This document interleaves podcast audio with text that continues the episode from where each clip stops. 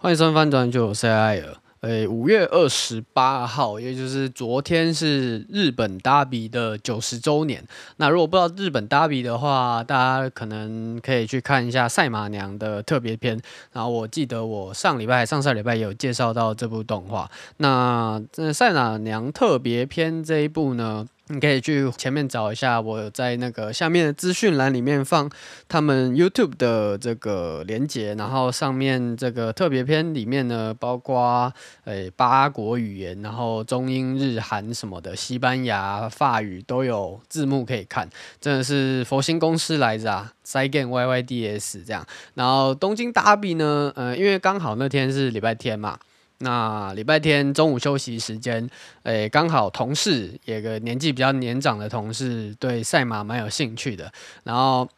休息时间一休息，然后他就拿出手机看那个日本 Derby，他一看赛马，我整个眼睛都亮起来，就是哇，一定是在看日本 Derby。那这次日本 Derby 呢，其实我也不知道里面的马到底是哪一批是哪一批，而且赛马娘里面的马几乎啦，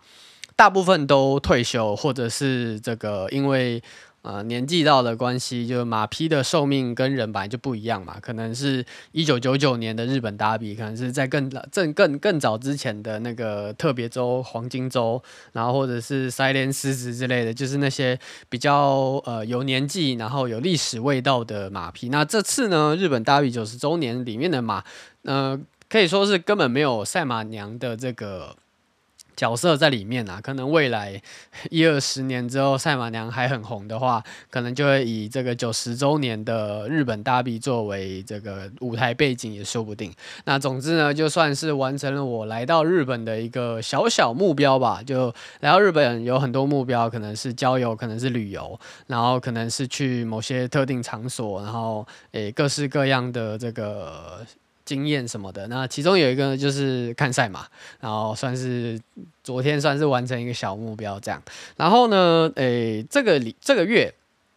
我看动画是看的挺开心的啦，然后而且。呃，动画近期就这一两年吧，动画大部分都是以这个转生异世界啊，或者龙傲天、凤傲天为主轴嘛。那这次呢，可能有像是山田九九九恋爱啊，我心糟糕物语，我心糟糕真的很好看，这个女主角越来越主动，让我觉得很开心，而且又是养宫菲那。当做这个主义的声优这样，然后像《耀动青春》也是非常舒适的呃校园日常，然后《邻人四银河》甚至有去圣地巡礼过，然后不知内情转学生，我也是在 Tokyo MX 看得很开心、啊。然后放学后失眠的你，有一种这个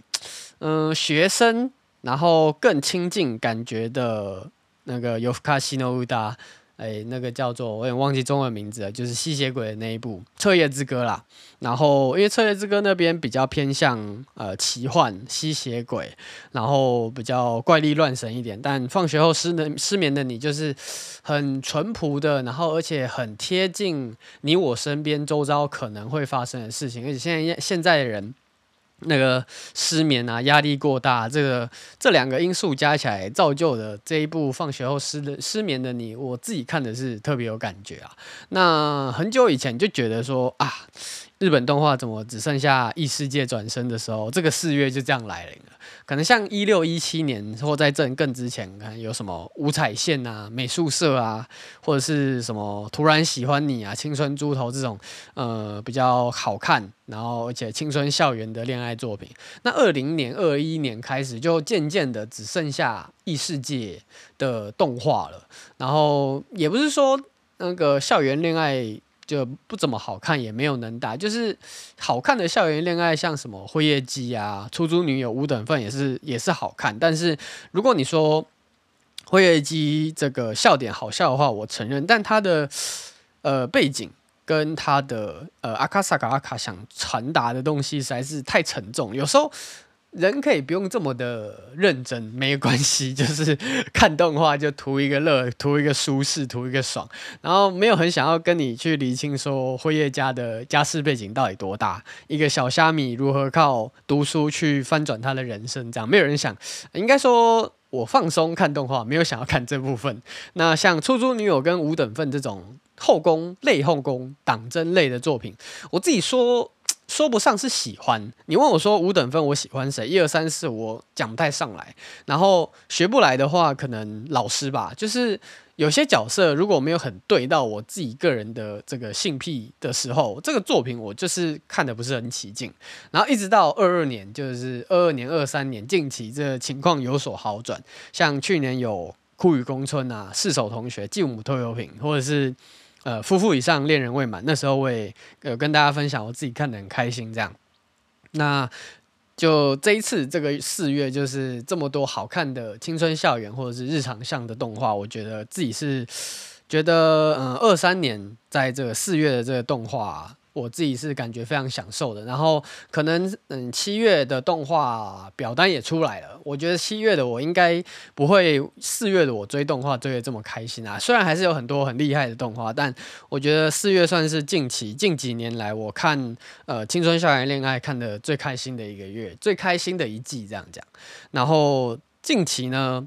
应该是要先来跟大家分享这个日本动画新闻嘛，或者是一些啊、呃、台湾动画新闻相关的这个情报。那其实大部分呢，就这一个礼拜。所有的动画新闻全部都聚焦在我推孩子的这个自杀事件，跟这个反正就是我推里面各式各样阿卡萨卡阿卡能能写出来的各种呃人人类，然后偶像演艺事业的黑暗面，全部都给他写进去。然后这两个礼拜全部都在烧第六集，然后也全部都在夸这个最后面这个某一个女配角的呃表现。真的是非常出色，这样，然后找来找去就觉得啊，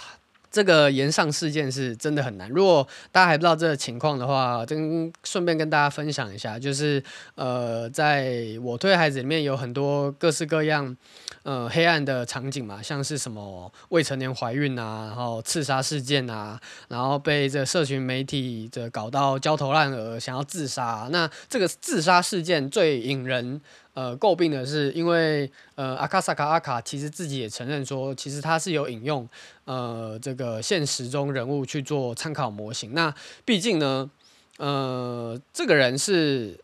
你我不认识的，但如果今天是你的父母、你的亲朋好友被这样子拿来二次伤害的话，我相信，身为一个人，身为一个他的好朋友，身为一个他的亲人，一定非常非常非常不好受。这真的是非常困难的问题。但是，呃，你又不得不承认说，这部作品如果没有把自杀这件事情写进去，如果没有把呃，诶未成年怀孕，或者是甚至其他比较。过激一点的场景情节写进去的话，这部一定不会是这么好看。就是你都这么中庸的话，没有人特地会去看一个以前大家都演过的东西啊。所以这真的很困难。我一方面又希望阿卡萨卡阿卡能把它。全心全意想要投入创作中的剧情全部写进去。我一方面看到这个炎上事件，我会觉得很难过，就是你已经被二次伤害，然后现在又要烧这么久，真的是很痛苦的一件事情啊。这样讲。然后另外呢，就是因为近期我推的这个新闻满天飞嘛，所以就刚好突然想到考哥的名言，因为呃，我推里面的这个爱的角色，这个。本身这个角色的吸引力、魅力实在是太大，不管是剧内还是剧外，就是现实中还是呃剧情里面，都是占演了。不管是他过世之后还怎样，就是他占有了非常非常大推进剧情的一个嗯角色部分啦。那以前呢，考哥有个名言，就是樱井孝宏，大家都称他考哥啊。他有个名言，就是说，呃，你不要把声优跟角色混为一谈。但其实我近期在思考这个问题的时候，我就想到说，其实声优的立体程度远比一个十二级的角色还要来的高太多了。像是，呃，可能高桥李依、早见沙织，或者是伊藤美来这些比较大咖 T 零 T one 的角色，他在之前演绎过非常非常多的角色，然后也在广播剧，然后各式各样的呃电视节目上。呃，演出呃参访，然后参加，就呃成为来宾，然后受受访这样子，就是他他给人的这个人物，这个人给大家的印象实在是太过于立体了，像是嗯。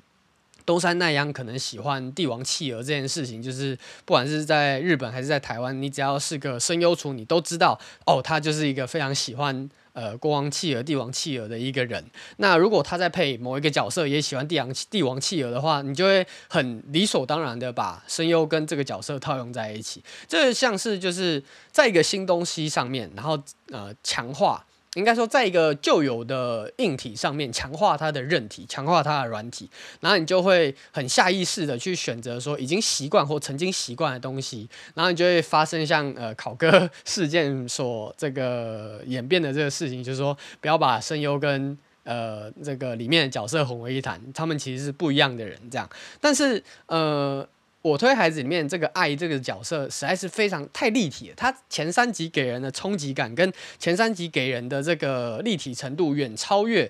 大家，也不是说大家，应该说大部分人对高桥李依这个人的印象。所以，呃，甚至说我在看我推，其实大部分时间我在看大部分动画的时候，跟呃动画角色跟声优，我会呃很时不时的连接在一起，但我会会很。呃，有意识的想要去把它分离，但呃，高桥李依跟爱这个角色配音的声优跟这个角色的那个之间的关系，我是分得超级无敌开。我不看高桥李依的 CV 配音表的情况之下，我就真的只会把爱这个角色当做是爱，而不是说哦，高桥李依就配了一个这个角色，然后我就是又把呃高桥李依套用在这个角色身上，或甚至像呃 Spy Spy Room 那样子，就是间谍教室，就是。呃，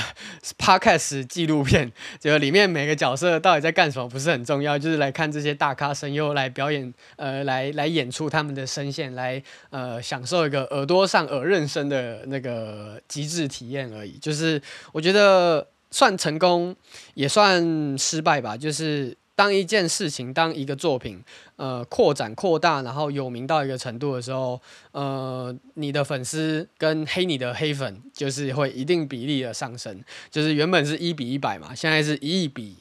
呃，一千万，但这个一千万，呃，这个数量聚集在一起之后，就是变成一个讨厌你的这个声音，这个声量啊，就是在这一两个礼拜，就是想了很多这类相关的问题，顺便分享给大家。那今天还要跟大家分享的另外一件事情呢，就是我上礼拜跑去看了日本电影的这个《Psycho-Pass》心灵判官。呃，第二部电影版这样子，那我只能说非常的好看，它基本上解决了百分之九十九点九九九我在 Psycho-Pass 里面所遇遇到的疑问跟所看到的所有伏笔，全部都在这一部电影全部回收，真的是看得非常非常非常的过瘾。那我这边先简单。理一下《Psycho-Pass》的这个剧情时间顺序，就是时间轴而言呢，第一季一定是最先嘛。然后这一次这次出的这个电影版，第二部的电影版，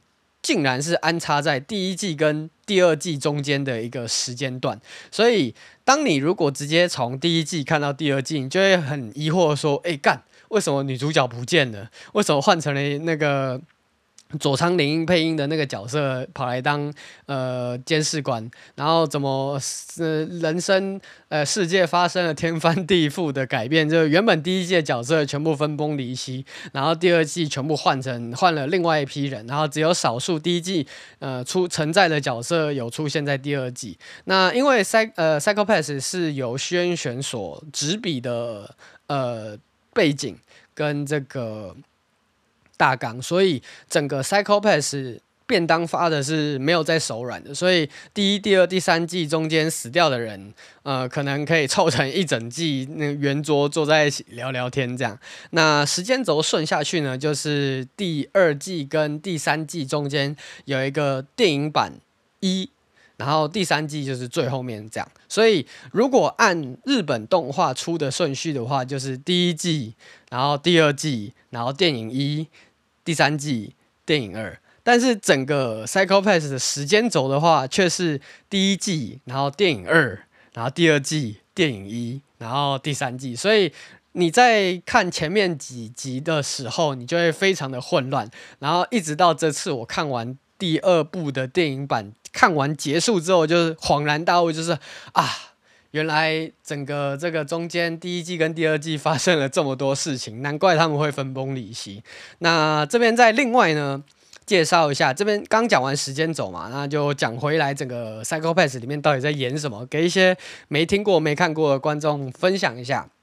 那 Psycho-Pass 呢是由 Production IG，我想这家动画制作公司大家都耳熟能详啦。那像什么《攻壳机动队》啊，然后《钢之炼新术师》啊等等，就是都是由他们呃出来的。然后 Psycho-Pass 的刚刚也有说过，它的这个主要编剧的部分前前三前六集吧，就是前面整个世界观编程是由虚渊玄所完成，那后面的这个。导演啊，或者是编剧什么的，就是另外再请人做做导演啦。那原案主要编剧呢，就是徐恩选这样。然后整个《Psycho-Pass》里面的故事剧情呢，是在说，呃，在近代近代未来的日本，就是有一个 Civil System。Psycho-Pass 的这个技术统治着这个日本世界，然后日本以外的所有地区，像什么中国、美国、俄罗斯、欧洲，基本上都是在一个战乱的情况之下。那为什么日本可以有这么的低犯罪率，然后有一个这么类乌托邦的环境呢？它其实是虽然有乌托邦的味道在里面，但其实它整个故事架构是非常反乌托邦的。然后每个人呢，都会标上一个数字，然后这个数字呢，就是他们的心理状态，叫心灵指数 （Hanzai Case），就是犯罪系数。如果你犯罪系数呢被这个 Sibylla System 判定过高的话，那他们就会有一个执法官就会带着一个很特别的枪。那这个特别的枪呢，整个神经网络全部都连接到 Sibylla System，然后他判定你说，譬如说超过五十，他就会射你麻醉枪；然后超过一百，然后他就会把你打死；然后超过两百、三百或以上的话，他就会直接把你歼灭，变成一个肉摊、水摊、血摊这样。所以整个故事呢，就是在说女主角跟男主角在追去追缉各式各样呃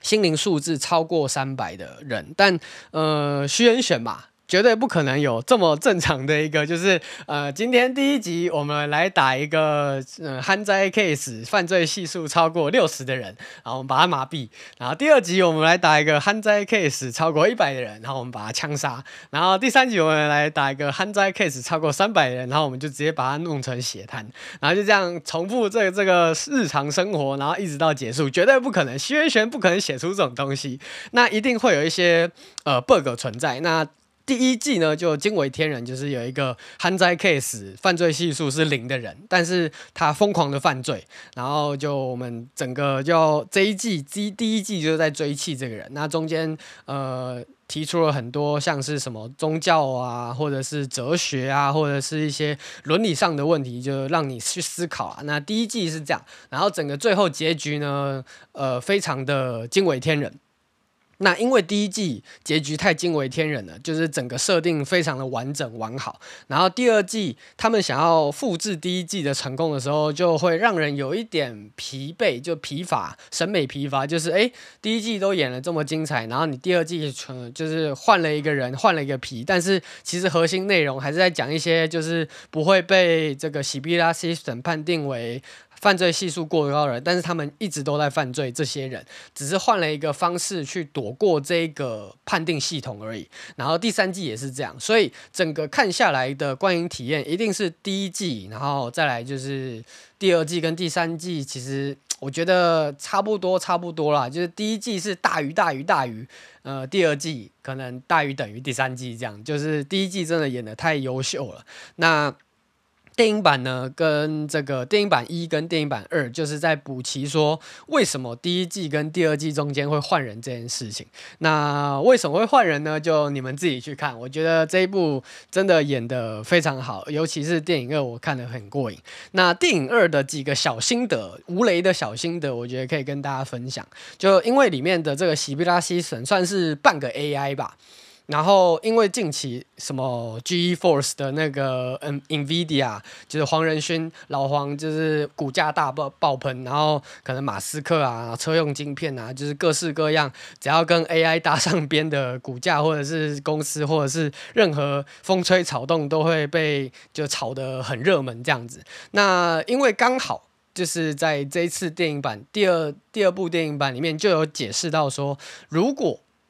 应该说女主角有女主角长手珠有讲到一句话是说，如果 AI 完全正确，那人类存在的价值就完全没有了。我听到这句话就是哇，哇，就整个脑内宇宙爆发，你知道吗？就是心灵判官看下来，就是真的，呃，撇除剧情的部分而言，我觉得最值得令人省思的就是它里面丢出的各式各样伦理跟道德的问题，就很值得让你去回味啊，这样子。那。整个电影版呢，虽然基本上是走一个美国电影版路线，就三场会战，每一场时间点都分配得很好，大概是每四十分钟一场会战。那整个观影体验来说还算是不错，但前一个小时其实我自己个人感觉偏无聊，因为就是美式电影的那种路线嘛，然后呃，production IG 的这个动作场景又不是说做的特别华丽、特别呃能打，又不是说像 ufotable 到到那个刀诶、刀。鬼灭之刃参展人刀剑神域，就像鬼灭之刃或是 ufotable 那个呃，Face Day Night UBW 那样做的非常的呃过瘾。然后的那个打打杀杀，其实就是有一点，呃，介于 PPT 跟好看中间，就是很不上不下的这种中优啦。但是结局就是一个震撼弹，就直接就像我刚刚讲的，就是把这个伏笔啊，然后你所想到的东西啊，或者是呃你所呃它里面在铺陈的各式各样的呃疑问啊，全部都一笔勾销的，